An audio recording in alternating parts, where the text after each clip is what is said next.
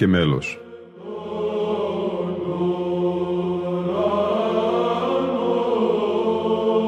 Προσεγγίσεις στη μυσταγωγία της ψαλτικής τέχνης.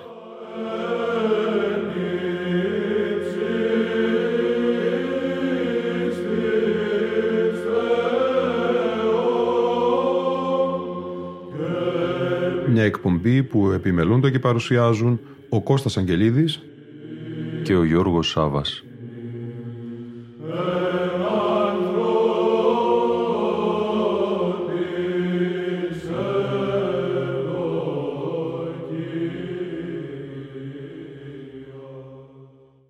Αγαπητοί φίλοι και φίλες, με τη συμπλήρωση ενός έτου σχεδόν εκπομπών, συμπίπτει η σημερινή 200η εκπομπή της διαδικτυακής ραδιοφωνικής εκπομπής «Λόγος και μέλος». Η σημερινή και η αυριανή εκπομπή μας θα έχουν ως θέμα τους τη διδασκαλία. Τη διδασκαλία της ψαλτικής ως τέχνης και της ψαλτικής ως επιστήμης και κατά τον καθηγητή Αχιλέα Χαλδεάκη όχι με τη σύγχρονη έννοια της ακαδημαϊκής θεώρησης της ψαλτικής αλλά με την έννοια της ενεπιγνώση κατανόησης και της μετεπιστήμης ακριβούστε και απτέστου μεταχείρισης των δεδομένων της τέχνης που αποδεικνύεται καθοριστική για την κατά καιρούς διατήρηση της επιθυμητής και αμφίσιμης ισορροπίας μεταξύ της εκάστοτε διαμορφουμένης παλαιάς και της συνακόλουθα διαφαινομένης νέας μουσικής παράδοσης. Δύο εκπομπές με λιγότερο μέλος, αλλά με περισσότερο λόγο περί μέλους, για αυτό το ψάλιν μετεπιστήμης με διδασκαλία ήχων και μια προτροπή κατά το λόγιον του υμνοδού για εξήμνηση μεταγνώσεως εν επιγνώση υμνώντας. Πρώτο εκτενές απόσπασμα είναι αυτό από συνέντευξη του μακαριστού Αντωνίου Σύρκα, με μια περίληψη περί της εκκλησιαστικής μας μουσικής και ζητημάτων εκτέλεσης και ερμηνείας. Ο αείμνηστος πρωτοψάλτης μουσικοδιδάσκαλος, μελοποιός και χωράρχης Αντώνιος Σύρκας κατά τον Γεώργιο Αγγελινάρα γεννήθηκε το 1872 στην Άνθια Μεσσηνίας και επεβίωσε στην Αθήνα πλήρης ημερών το 1974. Το 1923, επί Πατριάρχου Μελετίου του Τετάρτου του Μεταξάκη, ο Αντώνιος Σύρκα έψαλε για μικρό χρονικό διάστημα στον Πατριαρχικό Ιερό Ναό του Αγίου Γεωργίου, Πατριαρχική και Λεύση, όπως αναφέρει ο Άρχον Μέγας Πρωτέκδικος της Μεγάλης του Χριστού Εκκλησίας Γεώργιος Παπαδόπουλος. Παρετηθείς οικειοθελώς, παρόλο που ο Πατριάρχης εκτιμούσε ιδιαίτερο την αποχωρού ψαλμοδία του. Η προτίμηση του Πατριάρχη προκάλεσε τη δυσαρέσκεια και τις αντιδράσεις των Πατριαρχικών ψαλτών. Ο Αντώνιος Σύρκα, άνθρωπος εύθυκτος και αξιοπρεπής, έχοντας συνέστηση της αξίας του και μη ανεχόμενος στις διαβολές και τα απαξιωτικά σχόλια, προτίμησε να παρετηθεί και να επανέλθει στη θέση του στον Άγιο Κωνσταντίνο του Πέραν.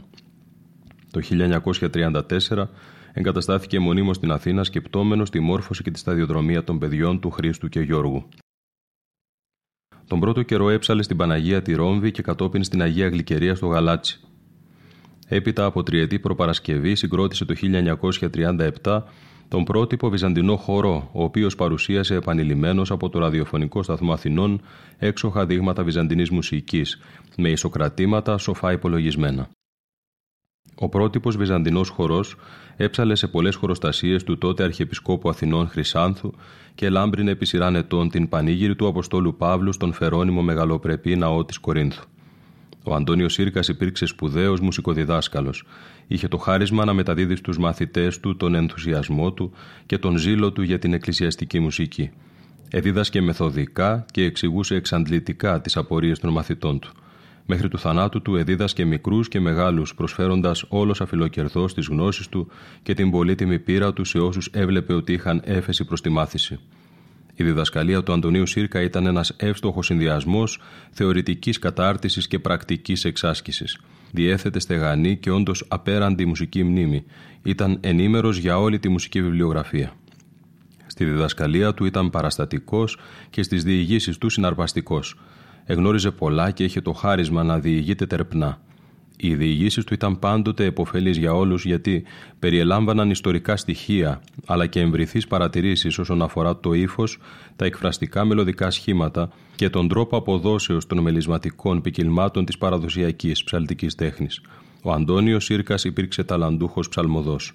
Τα μαθήματά του είναι επηρεασμένα από την ψαλτική παράδοση των επιφανών πρωτοψαλτών και μουσικοδιδασκάλων Γεωργίου Σανανταεκκλησιώτου και Ενηλέως Καμαράδου. Τον Αντώνιο Σύρκα εκτιμούσαν βαθύτατα οι σύγχρονοι του μουσικοδιδάσκαλοι Εμμανουήλ Βαμβουδάκης, Εμμανουήλ Φαρλέκας, Αλέξανδρος Τελακάτος, Κωνσταντίνος Μπεκιάρης, Σίμων Καράς, Νικόλαος Χρυσοχοίδης, Τάκης Γεωργακόπουλος και τον εσέβοντο όλοι οι διαπρεπείς νεότεροι πρωτοψάλτες. Σπυρίδων Περιστέρης, Θεοφάνης Καπαρός, Πέτρος Καραγιάννης, Αντώνιος Μπελούσης, Γεώργιος Βυγκάκης, Σπύρος Παναγόπουλος, Αλέξανδρος Μουτάογλου, Βασίλειος Κατσιφής, Διονύσιος Κλαμαριάς, Όμηρος Περάτης, Γεώργιος Ξένος, Κωνσταντίνος Βούλγαρης και άλλοι πολλοί για την εκτίμηση και τον σεβασμό των οποίων εσχημάτισα προσωπική γνώμη, γράφει ο Γεώργιος Αγγελινάρας, από τη συχνή και μακροχρόνια συναναστροφή μου με τους αναφερομένους μουσικοδιδασκάλους και πρωτοψάλτες. Μέχρι των τελευταίων του ημερών, διατηρών εκπληκτική νυφαλιότητα, μελετούσε θεωρητικά συγγράμματα και παλαιά βυζαντινά μελωδήματα, εφαρμόζοντας τη σοφή παρένεση του τραγικού ποιητή Εσχύλου, καλόνδε και γέροντι μανθάνιν σοφά. Α τον ακούσουμε σε αυτή την ηχογράφηση όμως που κατ' ομολογίαν του μακαρίτη γιού του Ιεροψάλτη και χωράρχη Γεωργίου Σύρκα έγινε στις αρχές της δεκαετίας του 60. Διότι αυτά είναι η ήχος πλάγιος του πρώτου. Μινόρε βρίσκεται λέγεται εκείνο επί του οποίου επί του και απάνω τίθεται η σπάθη. Και όταν είναι η σπάθη λέγεται και εναρμόνιος τώρα. Και τότε οδεύει το εναρμόνιο σύστημα. Σπάθη είναι εναρμόνιος τώρα. Ναι. Και θέλει. Και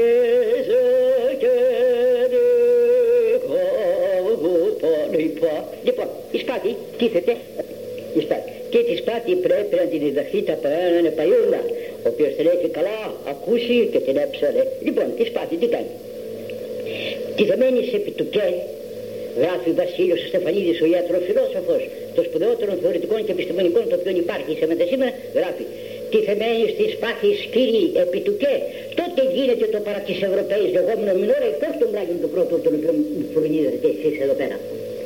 Όταν δεν σπάθη λέει τεθεί επί του γα, τι γίνεται, θέλει πάντοτε τον γαβί ημιτόνιων, το εφητόνων. Και τότε τι γίνεται, το παρά της αραγοπέρσες λεγόμενος σαμπαχή. Ξαναφορά τώρα, τη σπάθη ένα, η οποία λέμε ήταν, είναι εναρμόνιος τώρα. Τι σπάθη, το κριτόν δύο, και ο ζυγός τρία, δηλαδή το μουστάρ και το νησαμπούρ, τα λεγόμενα, αυτά δεν είναι δικές μας φορές αγαπητοί μου δεν αντιπροσωπεύουν κανένα αρμονικό λόγο και δια τούτο δεν υπάρχουν σε καμία κλίμακα. Διότι δεν αντιπροσωπεύουν αρμονικό λόγο, δηλαδή οι παβουγαδοί, οι παβουγαδικέ, τίποτα δεν αντιπροσωπεύουν. Παρά έχουν πάρθει αυτές οι τρεις φορέ από τους Αραβοπέρσχα. Δεν είναι δικά μας, δεν υπάρχουν στη μουσική μας αυτοί αυτές οι φορές. Είπαμε ότι αυτές οι φορές ότι δεν είναι δικές μας. Ναι, είναι παρεξεροποπέρσες. Διότι δεν έχουν, είπαμε προηγουμένως, αρμονικό λόγο. Και ποιος είναι αυτός ο αρμονικός λόγος. Παραδείγματος χάρη. Δεν έχει ολόκληρο τετράχωνο, δεν οδεύει τετράχωνο, παρά τι κάνει. Τον δίγα τον θέλουμε τελειώνει με τόνιο και τον πάει ψωμένο να πάμε επί τριών φόρμων και μόνο. Δίγα βου βου. Όπως και τον Ισαμπούλ. Το λεγόμενο, πώς, πώς το λέμε, ε, το κριτό. Το κριτό. Είναι εναρμόνιος τώρα τίθεται επί του δι και θέλει τον δι ως γα διότι ακριβώς αυτά γράφουν και οι αρχαίοι δάσκαλοι. Εκεί απάνω έχει δι και από κάτω έχετε μαρτυρικών του νανά δηλαδή του γα και οδεύεται ο τρόπος δι γα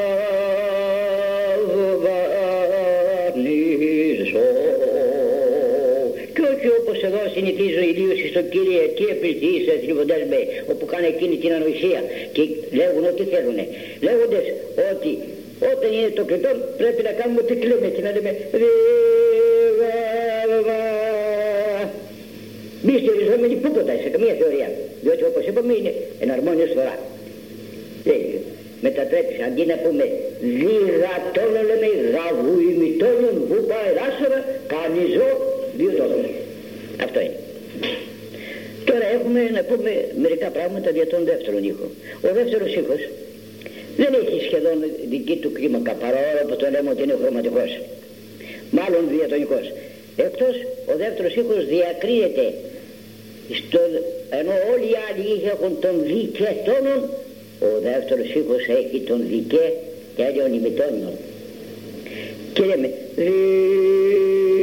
γα οδεύοντας επί το βαρύ όταν αρχίσουμε το δεύτερο ήχο από το 2 έως τον πα είναι σχεδόν διατονικός. Για τούτο και οι μεγάλοι δάσκαλοι τόσο ο Ορδεστινός, όσο και ο Γρηγόριος, όσο και ο Νικόρος, ο Τσεσβήριδης, για να τα βάλουν τους, τους, τους, για να βάλουν το τι προσχήρτη στους ψάρτας ή στον γά του δευτέρου ήχου, λίγα τον γά βάζουν μαζί, μαρτυρία του γά του διατονικού, δηλαδή διατονικό θα κατέληξε. Τότε θα έχουμε τον δεύτερο φυσικό των τετράχοντων. Όταν θα πούμε έως τον ήλιο, αν κατέβουμε έως τον ήλιο, φέρουμε τον πανί, υπεράτη, υπερμίζωνα τον και τον πανί, τον το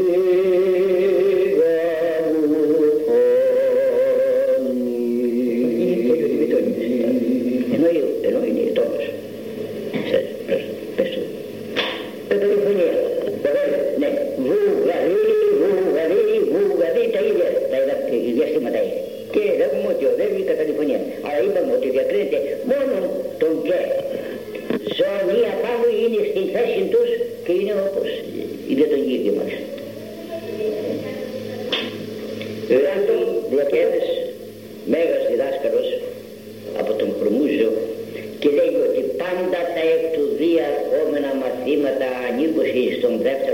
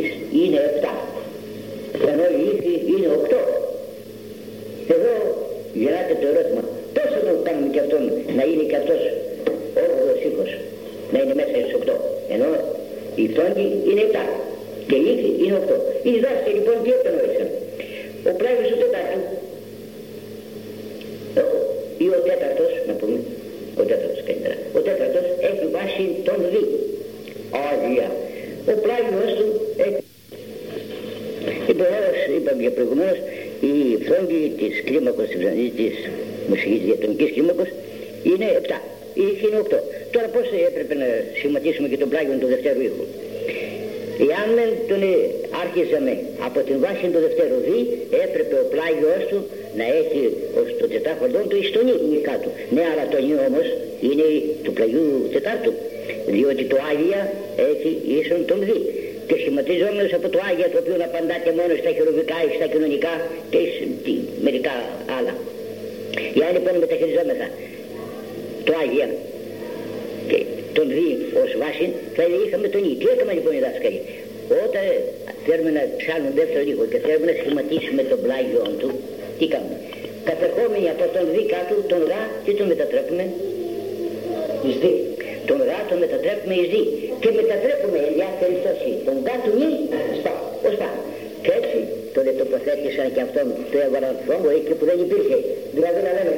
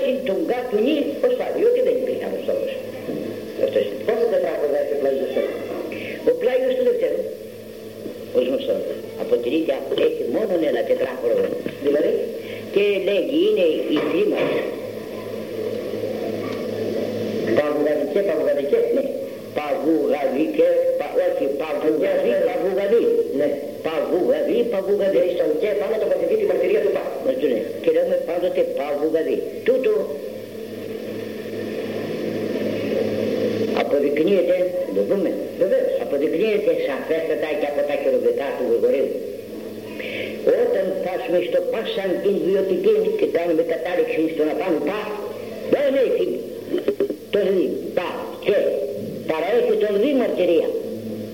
Ώστε λέμε παβουγαδί, παβουγαδί, δεν λέμε και ζωνιπά.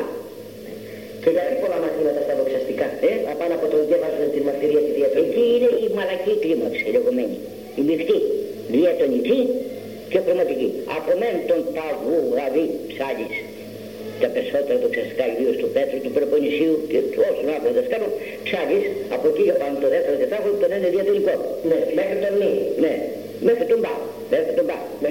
Το λέγουν διατολικό. Κατερχόμενοι όμως κάτω, για να αποδείξουμε ότι έχει ένα τετράγωνο και μόνο αυτός ο οίκο τι κάνουμε; Όταν θέλουμε να σχηματίσουμε πλάγιον του δευτέρου επί το βαρύ, μετατρέπουμε τον κάτω πα ως δι. Για να σχηματίσουμε. Άλλωστε όλα τα μαθήματα μόλις φτάσουμε στον πάρκο και τελείσουμε να κατέβουμε πάλι ζω θα λέμε διατολικά. Ή το το θέλεις είτε δεν το θέλεις είναι διατολική. Η μαρτεριακή. Και γι' αυτό λέμε Τώρα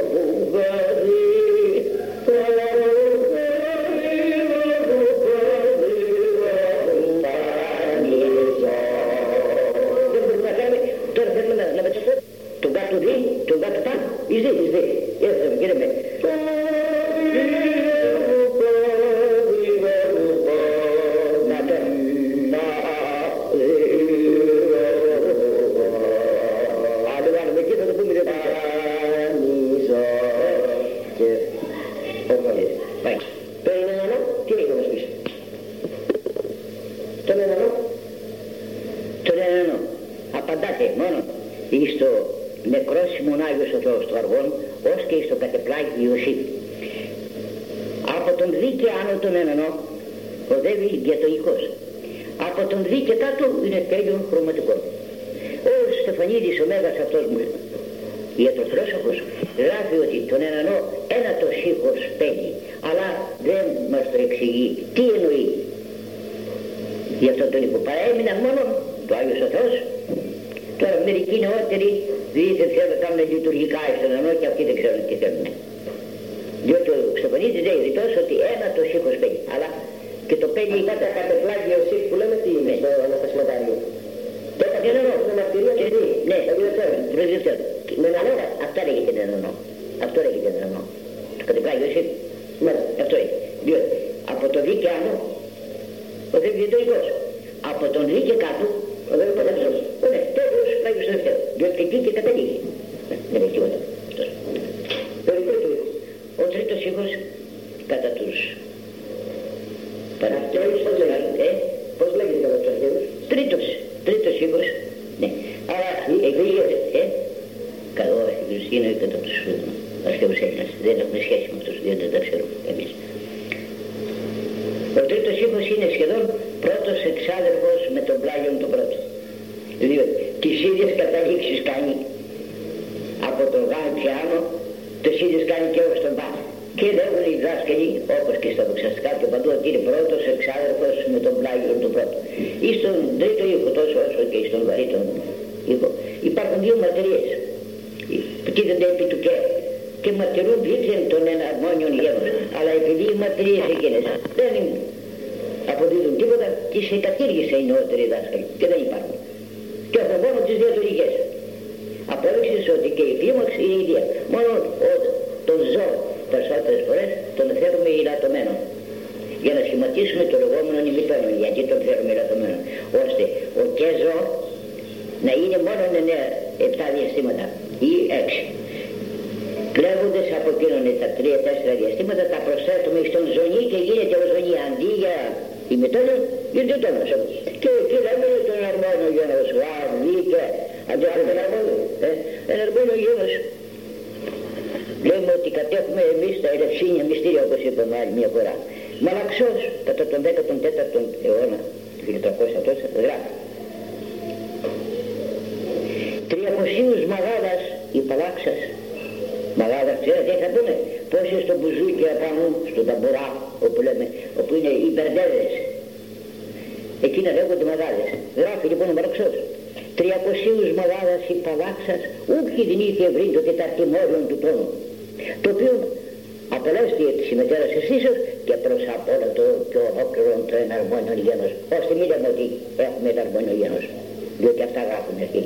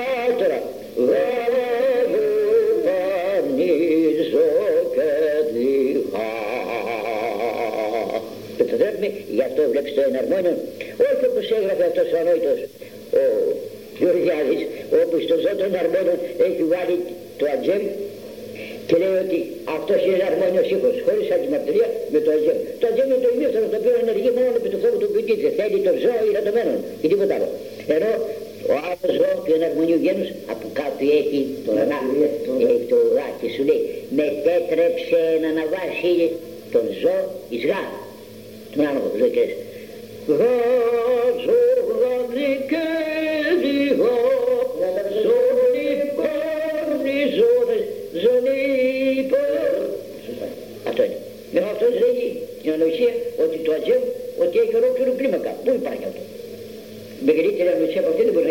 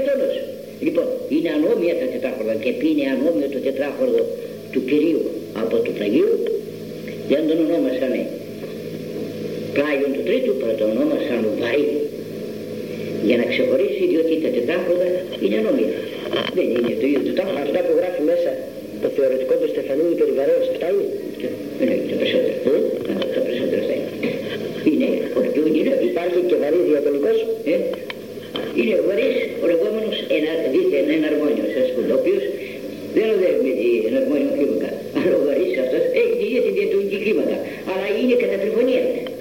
Και αρχίζει που τρογά. Ενώ ο διατροφικός βαρύς οδεύει από κατά το σύστημα. Από τον ζώο τον κάτω έως τον ζώο τον επάνω. Και πού συναντάτε. Και αυτός ο βαρύς διατροφικός συναντάται στα χειρουργικά. Στα κοινωνικά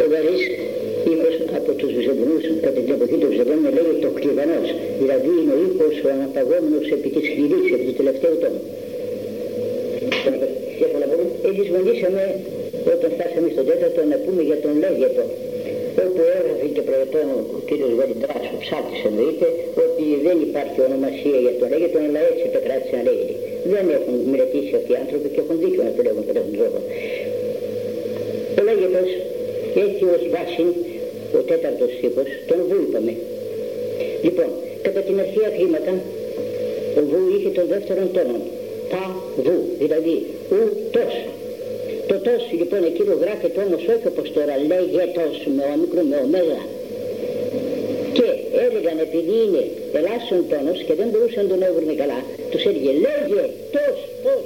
Δηλαδή, ο τος είναι απάνω στο βου, ου τος θα ψυχαναστήσουμε από τον λέμε ναι, ου, τος, ουν, α, να, δε, ναι. Λοιπόν, ο λέγετος αυτός είναι στον βου απάνω και επειδή δεν μπορούσαν να τον υπούνε τον βου καλά, τον, τον ελάχιστον ατόνα, το έλεγε ο ψάρτης. Λέγε τος, τος παιδί μου και επεκράτησε να λέγεται λέγετος, όπου τον έλεγε λέγε τος, τος, δηλαδή λέγε τον, τον τέταρτο. Το κατάλαβες. Αλλά το τόσο εκείνο γράφεται είπαμε με μέγα και όχι με μικρό. Τι γνωρίζετε του Πλαγίου Τετάρτου, ο Πλάγιος Τετάρτου έχει και αυτός τελεία των κύματα. Και είναι ο μόνος ήχος ο οποίος όταν αρχίζει να τον ψάχνεις ότι δεν έχει προσλαμβανόμενο, διότι όλοι οι ήχοι για να σχηματιστούν δηλαδή το ίσο τους παίρνεις άλλους μεν από το βαρύ επί το οξύ και άλλους από το οξύ επί το βαρύ και σχηματίζονται οι όχι. Και παίρνουν αυτός τον τόνο τον οποίο παίρνουν για να σχηματίσουν τον κάθε ήχο, παραδείγματος χάρη πρώτος, ανανές, μη παπά. Έφτασαμε τώρα και στο πλάνο τετάρτο. Ο κάθε τετάρτο δεν έχει προσλαμβανόμενο, αυτός που παίρνει εδώ λέγεται προσλαμβανόμενος. Λοιπόν, δεν έχει προσλαμβανθεί σε μέσα. Αυτός. Κοινωμένος ήχος ο οποίος είναι αυτοτελής. Δεν έχει τίποτε άλλο. Στα καθίσματά του αδεύει πάντοτε την διατριών όπως αρχίζουμε και το εξήψους κατήχθες ο έσπλαχνος και τα τροπάρια του όρθρου του πλαγιού Τετάρτου. Αυτά αρχίζουν από τον Γα. Ο δε άλλος αρχίζει από τον Ι και έχει το τετράχοντον σωστό τόσο το ένα όσο και το άλλο. Ο πλάγιος του Τετάρτου με τη μαρτυρία του δευτέρου ήχου ή του πλαγίου δευτέρου όπως έχει ο Γρηγόρος στη δοξολογία του, όχι την δοξολογία έχει τη μαρτυρία του Δ του δευτέρου παρά έχει τη μαρτυρία του πλαγιού δευτέρου. Τον Δ του πλαγιού τετάρτου τον σχηματίζει ως και τον Δ. Και αρχίζει και σχηματίζει τον πλάγιο του. Αυτός από τους Βυζαντινούς ελέγε το ήχος αυτός με την φθορά του πλαγιού δευτερού και του δευτέρου ελέγε το ποταμής. Το Σουζνάκ λεγόμενο. Ναι, το παρά της Τούρκης λεγόμενο Σουζνάκ, το οποίο δυστυχώς μεταχειρίζονται και οι μέτεροι σήμερα. Λοιπόν, λέγεται ποταμής. Ο Πλουσίδανος κατά τον 13ο αιώνα, 14ο γράφει ότι το Σουζνάκ, δηλαδή η ποταμής, απαντάται στο ότι Ιωσήφ Μαρία το κατερχόμενο τον κάτω γάος νη μετατρεπωμένο του νη του άμμου νη εις δι. Εκεί απαντάται. Και λέγεται είπαμε ποταμής. Άλλο τίποτα δεν έχει αυτός. Αυτό είναι όλο και τον λόγιο του Τάκη. Ναι, δεν έχει λόγο. Δεν έχει. Το είπαμε του αρχίζουν τα τροπαρία του. Μετά τις θεωρητικές παρατηρήσεις του Αντωνίου Σύρκα, ας ακούσουμε έναν ακόμη γνώστη των θεωρητικών της εκκλησιαστικής μας μουσικής, τον Δημήτριο Μήτρου. Ο Δημήτριος Μήτρου γεννήθηκε στο χωριό Άγιος Ιωάννης της Θάσου το 1907. Στην παιδική του ηλικία έχασε από ατύχημα το δεξί του μάτι. Τούτο όμως δεν τον εμπόδισε να εκπληρώσει το μεγάλο του όνειρο να αξιοποιήσει το πηγαίο μουσικό του τάλαντο. Την περίοδο 1925-1928 έγινε μαθητής του Κωνσταντίνου Πρίγκου, ενώ παράλληλα φίτησε και στο κρατικό οδείο Θεσσαλονίκης. Η μακρόχρονη και μαραθώνια ψαλτική του σταδιοδρομία άρχισε το 1928 από την Ξάνθη, όπου υπηρέτησε δύο χρόνια. Κατόπιν έψαλε σε πολλές πόλεις όπως στο Σιδηρόκαστρο, στον προφήτη Ηλία στη Θεσσαλονίκη, στην Άουσα, στους Αγίους Πάντες Θεσσαλονίκης και έπειτα στο Βόλο, στην Αλεξάνδρεια της Θεσσαλονίκης όπου έμεινε τρία χρόνια, έψαλε στον Ιερόνο Αγίας Κυριακής στον πύργο Ηλίας μέχρι το τέλος του 1955. Το 1956 έρχεται στην Αθήνα και ψάλει στη μεταμόρφωση Μοσχάτου και έπειτα στον Άγιο Διονύσιο στον Πειραιά για 10 χρόνια. Τέλος έψαλε στην Αγία Ελεούσα στην Καλυθέα μέχρι το 1979 όπου ένα ατύχημα τον έφερε στο νοσοκομείο και έτσι διακόπηκε η ιεροψαλτική του καριέρα. Ήταν πρικισμένος με έξοχη φωνή, μελωδική και εύστροφη. Είχε χρόνο και ρυθμό, συνυφασμένα με εκκλησιαστικό, ιεροπρεπές ψαλτικό ύφος και μοναδικός στην ερμηνεία των μουσικών κειμένων και στην εκτέλεση των σημείων ποιότητας. Όλες οι ερμηνείες του είχαν τη σφραγίδα της μουσικής του εμβρήθειας και των πολλών θεωρητικών του γνώσεων. Υπήρξε επίσης και μεγάλος δάσκαλος για πολλούς μαθητές του στην Αθήνα και την επαρχία μελοποίησε και πολλά μαθήματα τα οποία περιέχονται στον πρώτο τόμο της θείας Λειτουργίας της Πατριαρχικής Φόρμικος του Κωνσταντίνου Πρίγκου καθώς και σε ορισμένες νεότερες εκδόσεις. Κοιμήθηκε στις 7 Απριλίου του 1980. Στο ακόλουθο απόσπασμα από στιγμές διδασκαλίας του θα τον ακούσουμε να μιλάει εκτενώς για την εκτέλεση της χρόας του ζυγού και κατόπιν για τα διαστήματα του παπαδικού τετάρτου ήχου, δηλαδή του Άγια τέλειες φορές δύο του Δευτέρου η μία την οποία λύεται τους φόντους μη βουλιζώ και η άλλη που τίθεται τους φόντους παγαγενή δεύτερη τώρα οι φορές του πλαγιού Δευτέρου αυτές είναι δύο η μία τίθεται στον βα και η άλλη στον β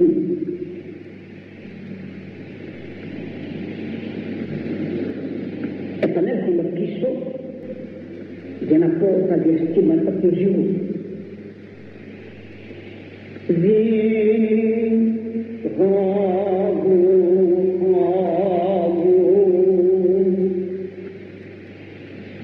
είναι διατονικά διαστήματα.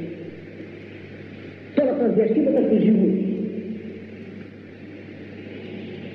Από το λίγαβο παγού αυτό που ακούσατε το διατονικό το δι και το δι μεν αναλύωτα.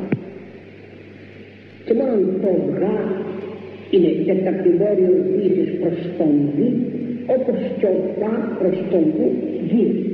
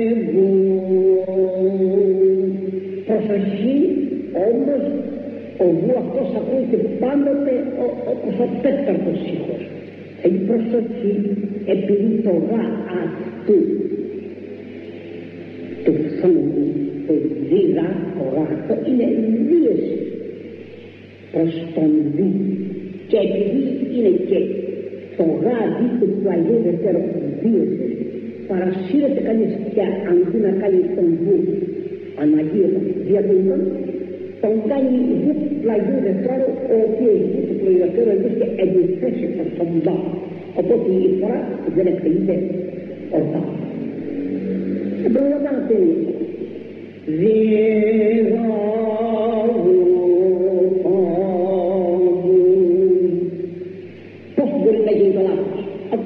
braços.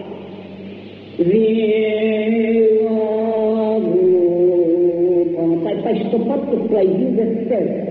Depois eu digo, estou vivo, estou parte Vivo, vivo, vivo, vivo.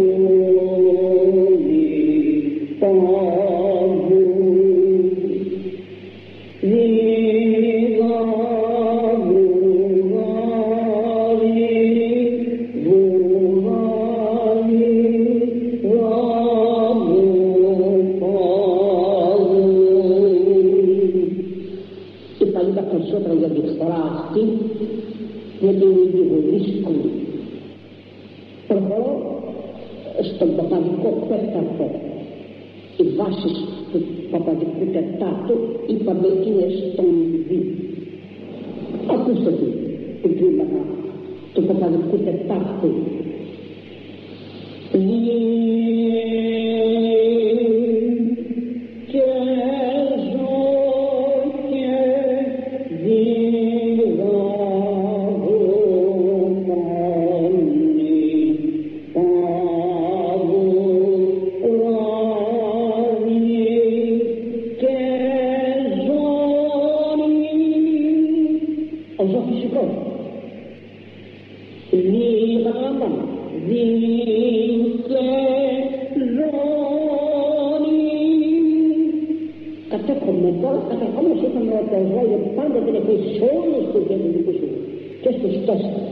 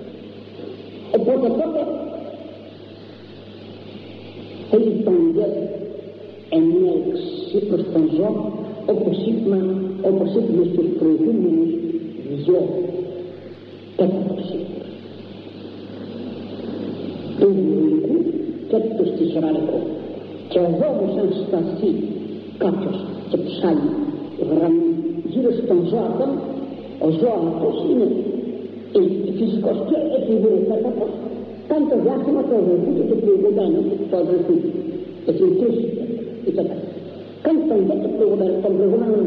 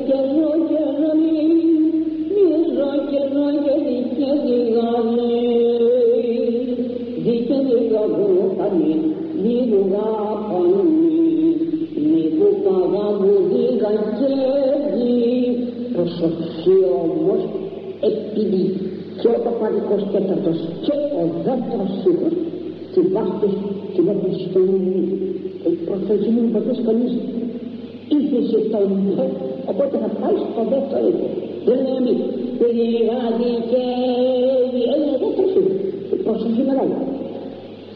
Except there's a record.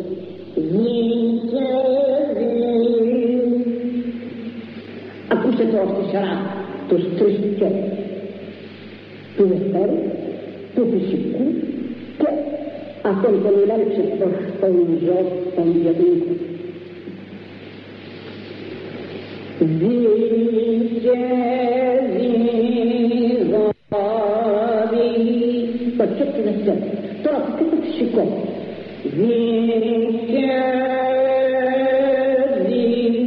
Едината четко или енергия простължа. Лидери. Жаре, ето да хляб от кала,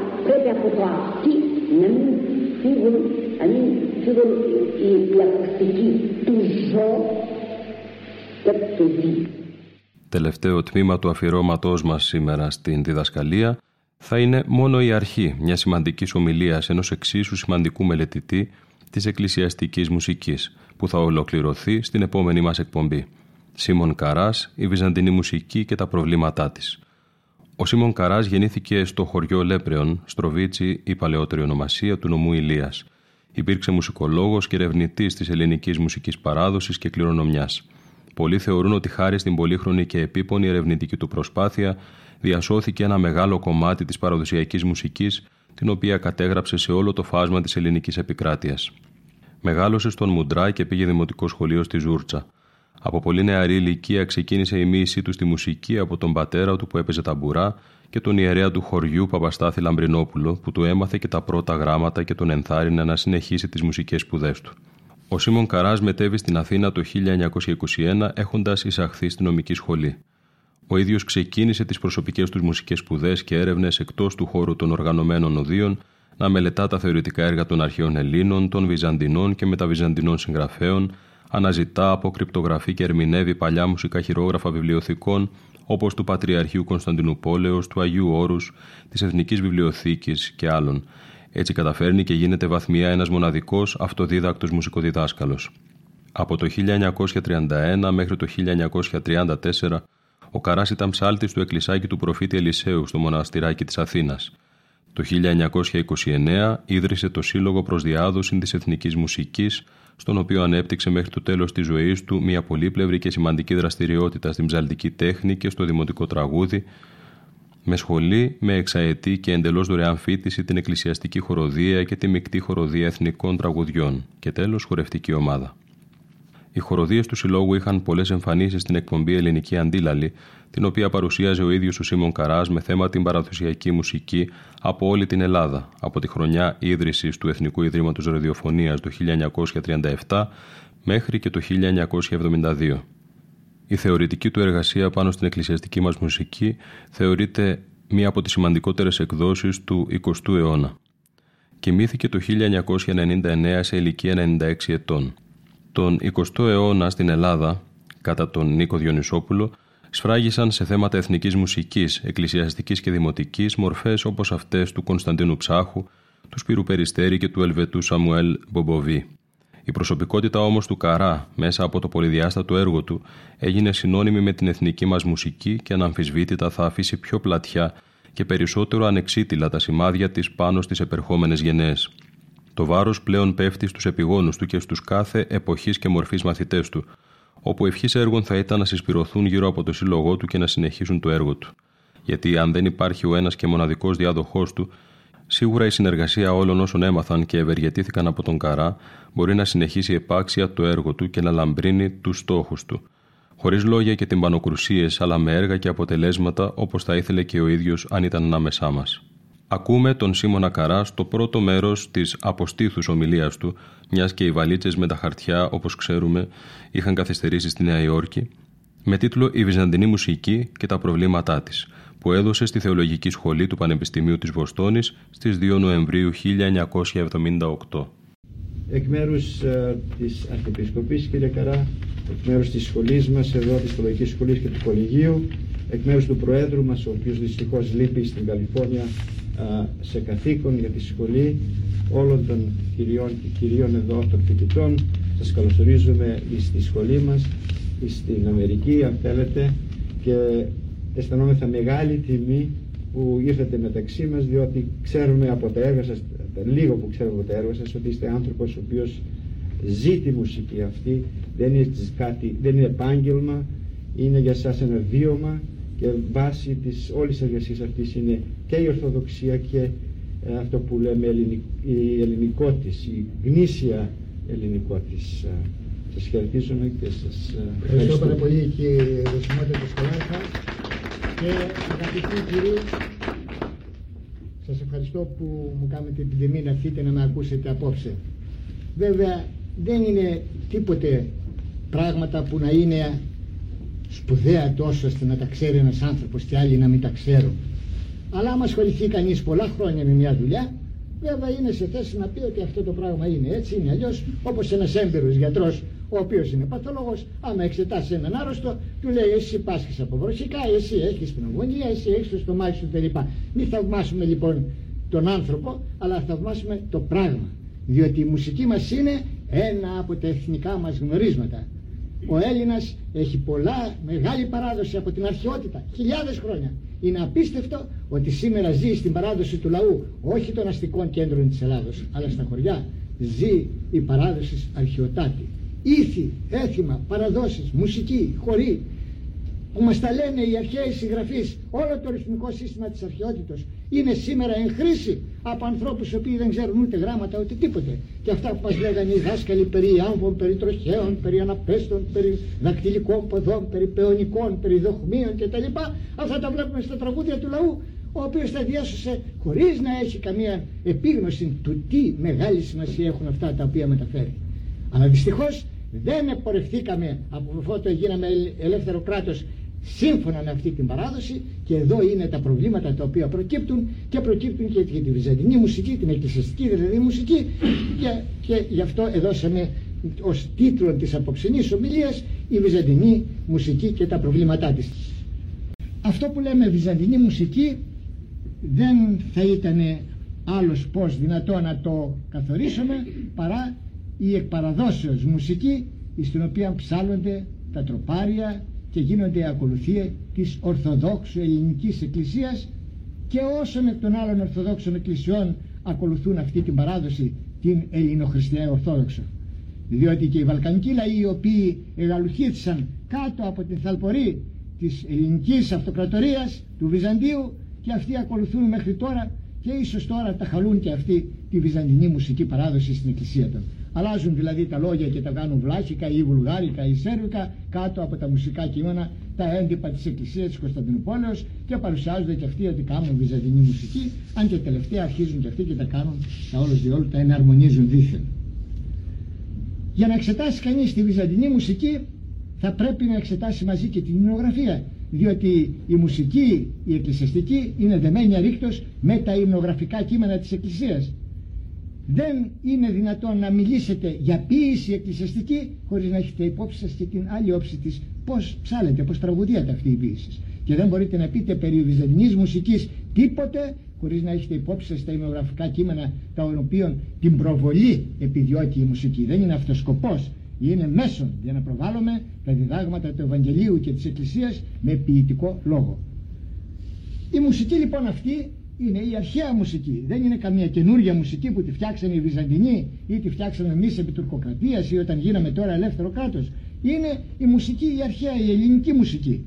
Διότι η μεσογειακή μουσική, την οποία είχαν και οι Αιγύπτιοι, την είχαν και οι Χαλδαίοι, την είχαν και οι Βαβυλώνοι, την είχαν και οι Εβραίοι, την είχαν και οι Σύριοι, την είχαν και όλοι οι άλλοι λαοί, ως παράδοση μουσική αλλά ως επιστήμη και ως λόγον την ανέπτυξαν μόνο οι Έλληνες από τις εποχές του Πυθαγόρα και εδώ και στο φυσικό μαθηματικό μέρος της διότι ο Πυθαγόρας καθόρισε τις μεγάλες αλήθειες των συμφωνιών και όλα αυτά και δογματικά ζητήματα που έχουμε σήμερα στηρίζονται πάνω στους Πυθαγορείους αν διαβάσετε τον ορισμό του Πυθαγόρα θα δείτε τι μεγάλος άνθρωποι ήσαν αυτοί οι σοφοί που καθόρισαν τα περί Θεού την ώρα που ο λαός ιδεολολατρούσε και αυτοί φιλοσόφουν στην ε, εκκλησιαστική προσευχή που είναι πρώτου Άγιος Άγιος λέμε αυτός σε αυτό όμοιος έτερος άλλον είναι ο πυθαγορικός ορισμός περί Θεού.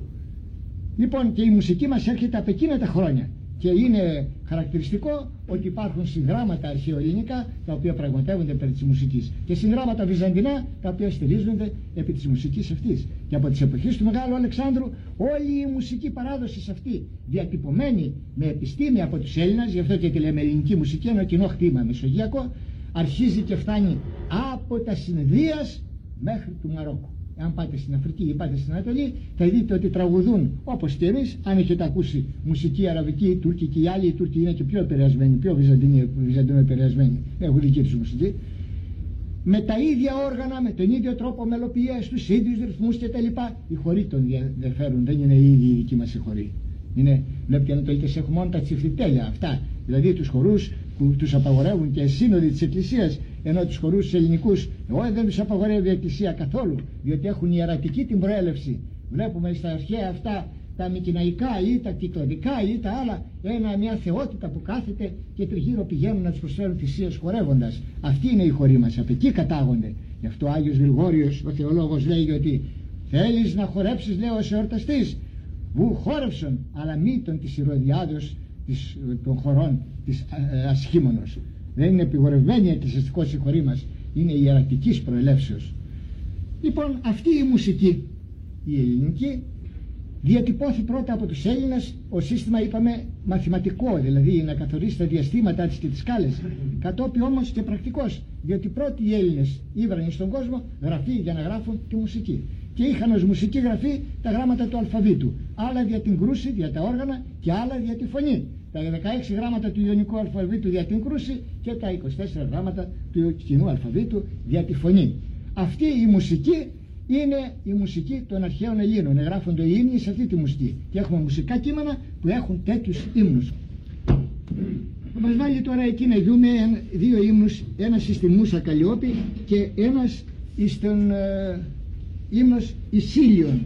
Είναι ο ύμνος στον ήλιο του Μεσομίδου. Είναι ο Μεσομίδης των χρόνων του Αδριανού. Εκεί λέει Άι δε μούσαν φίλοι μου ελπίστε εμείς κατάρχου άβληδε σώνα πάρσαν εμάς φρένας δονήτο, καλλιόπια σοφάμους όν προκαθεγέτη τερπνών και σοφέμι στο δότα λατούς γόνε δίγε πεάν ευμενής πάρεστε μου. Από πάνω βλέπετε είναι τα μουσικά γράμματα, είναι με κόκκινο και δεν φαίνονται τα γράμματα του ελληνικού αλφαβήτου. Εδώ κάτω είναι ο ύμνος Ισίλιον που το πρόλογος του αυτός λέει εφαμή το πάστε τι γη και πόντος και πνιέ ούρεα τέμπεα σιγάτο είχε φθόνη τορνήθο με λιγάρ προς εμάς δένειν φίβος ακερσεχόμας ευχαίρεστε. Το θέμα του που μας ενδιαφέρει και βάλαμε αυτό να το δείτε είναι άλλο. Είναι εάν αυτή η παράδοση στη μουσική της αρχαιότητος και ως προς τη γραφή και ως προς την ποίηση διατηρήθηκε στην πρώτη χριστιανική εκκλησία. Ή μήπως οι Έλληνες πήραν τη μουσική από τους Εβραίους όπως ισχυρίζονται διάφορες συγγραφείς Ισραηλινής κυρίως καταγωγής. Λένε και λένε και τι δεν λένε.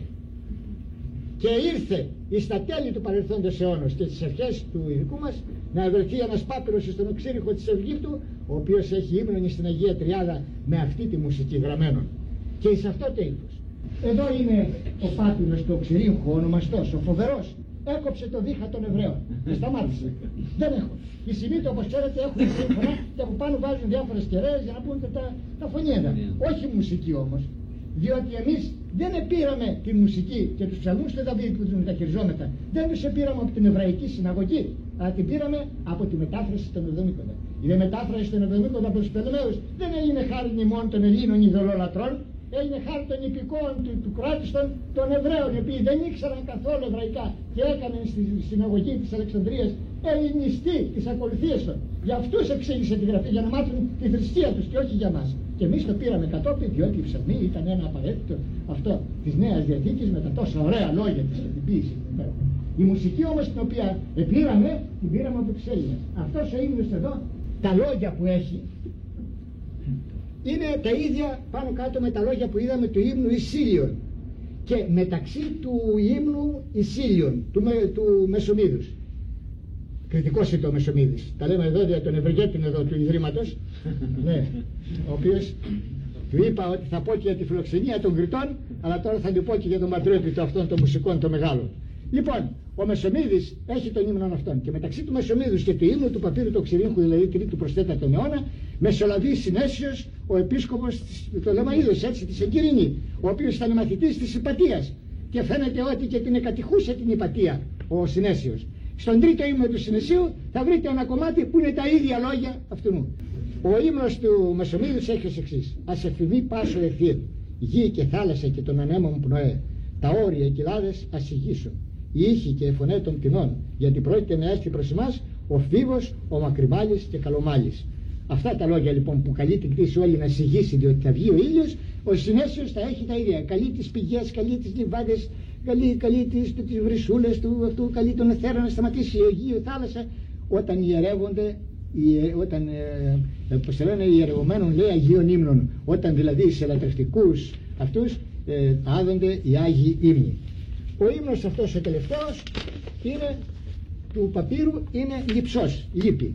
Από εκεί που υπάρχει λέει την αυγή ας ηγήσουν τα λαμπρά τα αστέρια ας μη λείψουν ας ηγήσουν και τον πολύβων ποταμών επιγέ ενώ εμείς υμνούμεν πατέρα Υιόν και Άγιον Πνεύμα πάσε ουράνια δυνάμεις σας επιφωνούν αμήν αμήν κράτος ένος ύμνος. Πρέπει εισέ τον μόνον δοτήρα πάντων των αγαθών αμήν αμήν βλέπετε ότι έχουμε τρεις σύμνους αρχαιοελληνικούς εκ των οποίων ο τελευταίος είναι, οι δύο τελευταία είναι χριστιανικοί και ακολουθούν και την σημαδογραφία της, της παλαιάς ελληνικής μουσικής. Επομένως, τα περί εβραϊκής καταγωγής της μουσικής, το πρόβλημα έχει λυθεί και ο Θεόδωρος Ρενάκ, ο οποίος σχολίαζε τότε Γάλλος μουσικολόγος επιφανής των αρχών τεώνες μας, σχολίαζε την παρουσίαση τέτοιων αυτό από τους Εβραίους, τους είπε στο Μοντε Κάρλο είχαν κάνει μια εορτή και παρουσίαζαν Εβραίοι και θεωρούσαν. Και του λέει ήταν ωραία αυτά που κάνετε, αλλά είναι μόνο για αποκριάτικα γέλια και για τίποτε άλλο. Τώρα έγινε ένα πράγμα εντωμεταξύ. Θέλω να βλέπω εκεί τον συμπολίτη μου και κάπως ομέμονα πατέρα εκεί. Λοιπόν, λοιπόν έχουμε κάτι τι άλλο. Την ώρα που γίνονται αυτοί οι ύμνοι σε γλώσσα λογία και προσωπιακή αρχίζει στην λαϊ, στις λαϊκές τάξεις να σχηματίζεται πίεση σε γλώσσα κοινή, λαϊκή. Και ξέρουμε εμείς και από τις εποχές του Αγίου Χρυσοστόμου μεταξύ Αριανών και τα λοιπά, οι οποίοι μπαίνανε και βγαίνανε έξω στις πύλες της πόλεως και ψάλανε πού οι συνηλέγοντες στα τρία μίαν δύναμη και τη Νεχαλκιδόνη σύνοδο που φανάζανε και τα λοιπά γίνονται διαδηλώσεις και αντιδιαδηλώσεις. Και έψαλαν τέτοια λαϊκά πράγματα τα οποία έγραφαν διάφοροι ο Τιμοκλής και αυτός, θυμούμε τώρα, δεν θυμάμαι ποιος ήταν αυτή, Τιμόθεος, Τιμοκλής που έκαναν, είχαν, είχαν διάφορου μαγίστορε ποιητάς, οι οποίοι τους έφτιαχναν αυτά και οι Ορθόδοξοι κάμαν για αυτή τα ίδια και σε συγκρούσεις που γίνονται στους δρόμους, σε ψάλα τέτοια πράγματα, σαν όπως την παλιά χρόνια που ήταν η τρικουπική και η τελειανική σε αυτό, κατέβαιναν οι χασότες στην Αθήνα με τα νταούλια και με τα φτάμια τους στα νελοφόροι και έλεγαν μαύρα τα μούρα της Μουρέα και πράσινα τα φύλλα, το κορδόνι, το κορδόνι, την ελιά την ξεριζόνι ήταν τότε. Τέτοια ήταν τα πρώτα ποίηματα. Σε αυτή τη γλώσσα λοιπόν την κοινή άρχισαν και στην Κωνσταντινούπολη αλλά και στην Αντιόχεια η οποία ήταν η καρδιά του ελληνισμού τότε. Όχι η Κωνσταντινούπολη, η Αντιόχεια διότι βάλουν και αυτό. Ότι η Συρία διότι επειδή ήταν Σύρος ο Ρωμανός ο Μελεδός η Συρία ήταν το κέντρο του ελληνισμού μετά την Αλεξάνδρεια. Εκεί πήγε η Ευδοκία η Αυγούστα να πάει στους Αγίους Τόπους και την επεφήμισε ο λαός του Βίνκας λατινιστή και τους είπε όχι ελληνιστή διότι εγώ και εγώ της μετέρας είμαι η γενναής είπε Είμαι και εγώ Ελληνίδα. Δεν το δέχομαι αυτό να με προσφανείτε λατινιστή όπως ήταν το κράτος τότε, να πούμε λατινογενέστα. Λοιπόν, σε αυτή τη γλώσσα έρχονται κατόπι ποιητέ, όπως ο Ρωμανός ο Μελωδός, τα τέλη του 5ου και τις αρχές του 6ου αιώνας και κάνουν τροπάρια. Δηλαδή, σαν τραγούδια, τα οποία είχαν ένα ορισμένο ακροτελεύτιο. Όπως θα δούμε τώρα τα τροπάρια του Ρωμανού στην Χριστουγέννηση είναι γνωστά και είναι από τα ωραίτερα. Η Αγγελικέ προπορεύεστε δυνάμεις, η Εμβιθλεέμ ετοιμάστε την Εφάτην κτλ. Κατά αλφάβητον που λέγονται 33 πριν, 33 την ημέρα των Χριστουγέννων, 33 μεθεόρτες, ώστε να είναι όλα όλα 99. Τα τροπάρια αυτά του Ρωμανού είναι σε γλώσσα κοινή, λαϊκή ας την πούμε γλώσσα.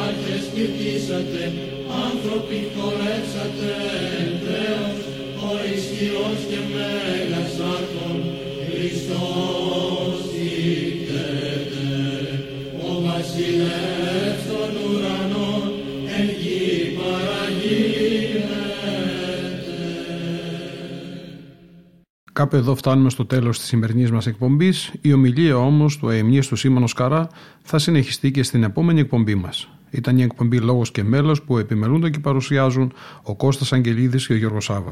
Στον ήχο ήταν σήμερα μαζί μας η Λίνα Φονταρά.